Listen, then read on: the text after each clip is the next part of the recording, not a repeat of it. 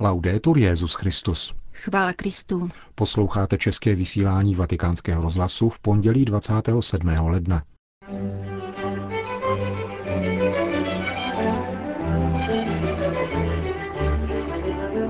Biskupové nejsou političtí organizátoři, nýbrž pánem pomazaní služebníci jeho lidu, řekl v dnešním kázání papež František. Petrův nástupce schválil nové dekrety Kongregace pro blahořečení. Začala kanonická návštěva rakouských biskupů u svatého stolce. To jsou hlavní témata našeho dnešního pořadu, kterým vás provázejí Jana Gruberová a Milan Glázer.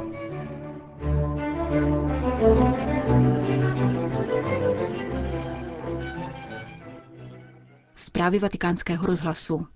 Církev nelze chápat jako pouhou lidskou organizaci.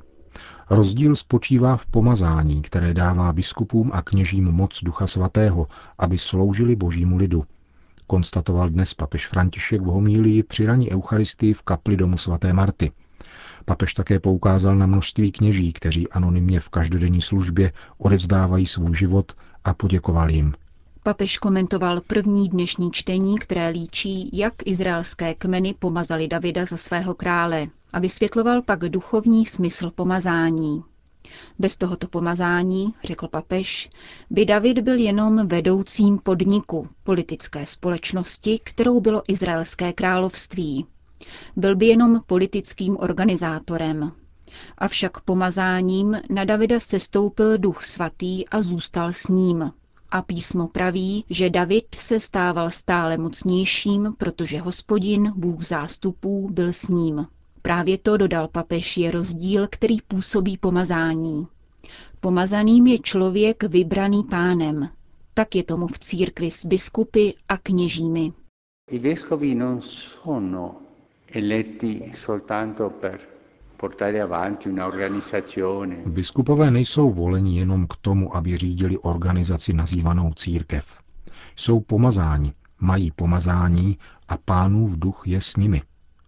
Ale všichni biskupové, všichni jsme hříšníci. Všichni. Jsme však pomazaní. A všichni chceme být každý den svatější, věrnější tomuto pomazání. Vlastní církev je tvořena a dostává jednotu osobou biskupa ve jménu Ježíše Krista, protože je pomazaný. Nikoli proto, že byl zvolen většinou.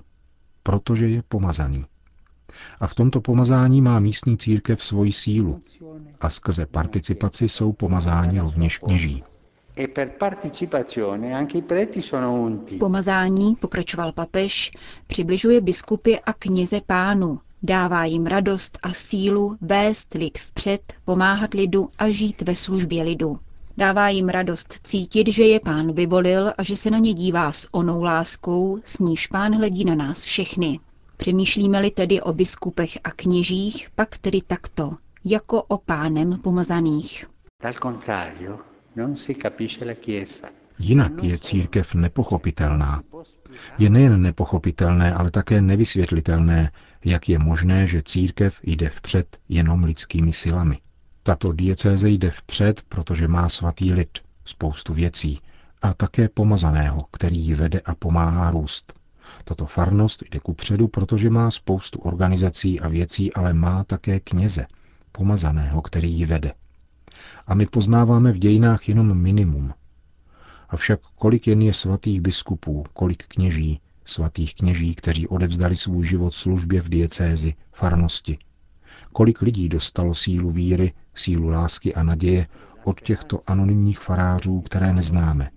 A je jich mnoho.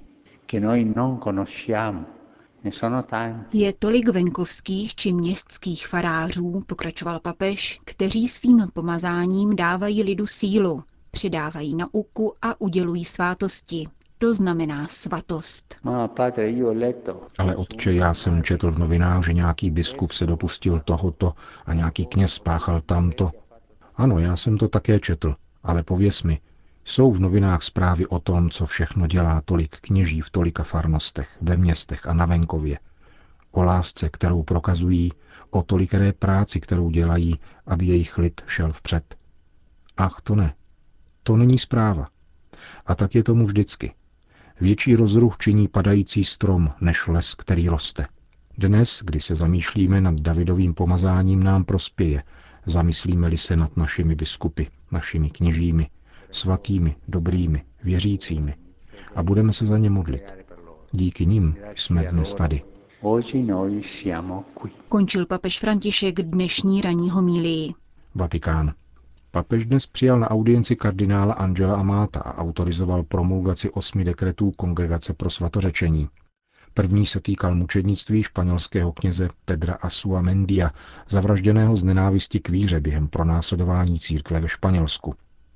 Ostatní dekrety se týkaly uznání heroických cností dvou řeholníků pocházejících z Itálie a Španělska a žijících ve 20. století, dále čtyřech řeholnic z Kanady, Malty, Argentiny a Brazílie, dvě z 19. a dvě z 20. století a jedné italské vdovy Elizabety Sána z první poloviny 19. století.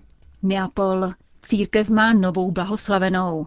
V Neapoli byla beatifikována královna obou Sicílií Marie Kristýna Savojská. Žila v první polovině 19. století. Zemřela ve věku 24 let, krátce po porodu svého potomka. Proslula svou dobročinností a jako fundátorka obecně prospěšných děl. Jejímu blahořečení v nápolské bazilice svaté Kláry, kde je pochována, předsedal papežovým jménem kardinál Angelo Amato. Díky starostlivosti a milosedenství ji neapolitánci nazývali svatou královnou. Její muž, král Ferdinand II. Bourbonský, dal mnohokrát na její přímluvu a mnoha odsouzencům smrti změnil trest na lehčí. Hojně rozdávala také věna dívkám, které se měly vdávat. Pro dobro místních obyvatel se postarala o opětovné otevření továrny na Hedvábí v San Leučo u Kazerty. Mnoho rodin díky ní dostalo bydlení, práci a povinnou školní docházku. Beatifikace královny Marie Kristýny Savojské ukazuje, že úzkou branou svatosti mohou vejít všichni. Podstatou svatosti je totiž milovat Boha a bližního ze všech svých sil. Říká prefekt kongregace pro svatořečení. Vatikán. Papež František zvolil nejosobnější způsob, jak se zúčastnit dnešního Mezinárodního dne památky obětí holokaustu. Poslal rukou psaný dopis svému židovskému příteli Abrahamu Skorkovi, rabínovi v Buenos Aires. Rabín Skorka, jehož rodina zemřela v koncentračních táborech Auschwitz a Treblinka, papežův list dnes večer přečte na úvod koncertu v římském parku hudby, který se má stát hudební připomínkou obětí. Koncert nese titul Housle naděje a jeho hlavním protagonistou jsou právě tyto struné nástroje z dílny izraelského houslaře a restaurátora Amona Weinsteina. V Itálii se poprvé rozezní 12 houslí a jedno violončelo, které přežili utrpení Shoah. Jeden z těchto nástrojů doprovázel vězně do plynových komor v koncentračním táboře Auschwitz-Birkenau. Jiný, který podala neznámá ruka z transportu, uchoval francouzský dělník. Další patřili židovským hudebníkům, kteří roku 1936 opustili Německo, aby na poput Bronislava Hubermana založili palestinský, později izraelský filharmonický orchestr a zachránili se tak před deportací. Solisty dnešního večera jsou zástupci tří monoteistických náboženství. Hebrejský houslový virtuós Shlomo Mintz či turecký houslista Cihat Askin. Doprovázím vás duchovně při této události, která je už sama o sobě poselstvím, píše papež František ve svém listu. Publikum se zaposlouchá do skladeb Barbara, Blocha, Saraseteho, Vivaldiho a Beethovena, avšak srdce každého z přítomných uslyší, že za hlasem hudby žije tichý zvuk dějných slz. Slz, které nechávají stopy v duši a v těle národů. Pokračuje papež a uzavírá. Přeji si, aby se všichni mohli vcítit do těchto slz dějin a aby silně zatoužili angažovat se ve prospěch toho, aby se obdobné hrůzy pro lidstvo tak ostudné již nikdy neopakovaly. Vatikán. Společná bohoslužba u hrobu a poštola Petra ve vatikánské bazilice dnes ráno zahájila kanonickou návštěvu Adlímina Rakouské biskupské konference. Biskupy Vídeňské arcidiecéze už dnes dopoledne čekala audience u papeže Františka, zatímco Salzburskou arcidiecézi papež přijme ve čtvrtek. O rakouské církvi se ve Vatikánu naposledy zmínil Benedikt XVI. v souvislosti s výzvou k neposlušnosti tamní farářské iniciativy. Jak situace vypadá dva roky poté, vysvětluje naší rozhlasové stanici kardinál Christoph Schönborn. Fakt, že se v tomto okamžiku médiím nenabízí nic zvlášť zajímavého o rakouské církvi, může být známkou toho, že se církvi daří dobře, nebo naopak velmi špatně. Psát o církvi a psát o reálném životě církve jsou dvě zcela různé věci. Velmi zřetelně jsem to pocítil v průběhu celé farářské iniciativy. Vnímání rakouské církve se v celém světě zaměřilo pouze na toto jediné téma. Když jsem potkával zahraniční biskupy, litovali mne, jaký děs to prožíváme. Opakovaně jsem musel vysvětlovat, že k iniciativě se přidalo pouze malé procento kněží. Vždy to vyvolávalo překvapení, což dokládá, jak se mediální podání liší od církevní reality. Rakouská církev nicméně prochází proměnou. Mění se z lidové církve na církev povolaných. Mění se také její struktura a život. Z farnosti se stalo malé společenství.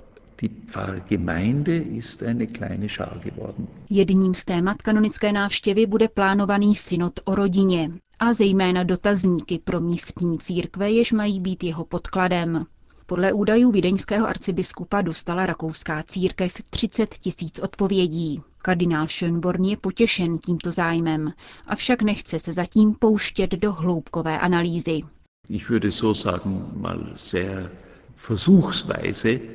Mohu se pokusit o toto zhrnutí. Touhy, naděje a očekávání rakouských věřících se shodují s biblickým a církevním učením o manželství a rodině víc, než bychom očekávali. Pro mnohé lidi zůstává rámcem vydařený vztah, vydařená rodina, společnost s vícegeneračními rodinami. Realita však velmi často této vizi neodpovídá. Klíčovou otázkou, kterou neklade jen papež František, ale je přítomná v Evangeliu, je sloučit tuto realitu s milosedenstvím. A to jak božím, tak lidským. Milosedenství vůči tomu, co se někdy nedaří tak, jak by člověk chtěl, a nebo se to nedaří vůbec. Často přemýšlím nad tím, jak zapomínáme, že v dějinách nebylo manželství vůbec nic samozřejmého. Chováme se tak, jako kdyby dnešní soužití mimo manželství, které mladá generace a nejenom ona považuje za zcela samozřejmé, byla v historii absolutní novinka. Myslím si, že musíme brát zcela vážně současné těžkosti, ale zároveň je nesmíme dramaticky vyhlacovat. Uvedl kardinál Christoph Schönborn na okraj návštěvy Adlímina rakouských biskupů. Egypt. Koptský patriarcha Alexandrie Theodor II. navštívil včera generála Angela Fatah al-Sisi, místo předsedu vlády a velitele egyptských ozbrojených sil. Návštěva, píše se v tiskovém sdělení zveřejněném agenturou Fides, se konala u příležitosti třetího výročí revoluce, která svrhla režim hostnímu Baraka. Patriarchu doprovázelo dalších šest koptských biskupů. Teodor II., píše se v tiskovém sdělení, vyjádřil egyptským ozbrojeným silám uznání za nasazení, s nímž bojují proti terorismu a zajišťují bezpečnost v zemi. Také generál Al-Sízi ocenil koptskou církev za její přínos k jednotě země a úsilí, s ním se staví proti každé snaze rozsévat nesvornost. Setkání nejvyššího představitele koptské církve a Egypta mělo zásadní význam v situaci, kdy je země zmítána dalším násilím, počínaje teroristickými útoky a vyvoláváním střetů mezi pořádkovými silami a manifestanty ze strany muslimského bratrstva. Navzdory násilným represím se armáda nadále považuje za garanta procesu, který by měl zemi přivést k upevnění demokracie. V brzké době se očekává oznámení data prezidentských voleb v Egyptě. Ženeva. Po dlouhých dnech obtížných rozhovorů vyšel z konference Ženeva 2 první konkrétní výsledek. Účastníci se shodli na tom, že je nutné zajistit ženám a dětem evakuaci z města Homs, kde se opevnili povstalci. Město je přes 10 měsíců obklíčeno vládními oddíly. Delegát Organizace spojených národů Lahdar Brahimi obdržel příslib humanitárního koridoru od zástupců Asadovy vlády. Podobné garance však žádají také protivládní bojovníci. Musíme postupovat krok za krokem, komentoval jejich nároky Brahimi. Tři roky války nelze smazat jen tak. Mnozí nicméně alžírskému diplomatovi přiznávají zásluhy na tom, že dokázal moderovat diskusy a žádné ze stran nedovolil opustit jednací stůl. Další vyjednávání se týká propuštění zadržených dětí a aktivistů. Končíme české vysílání vatikánského rozhlasu. Chvála Kristu. Laudetur Jezus Christus.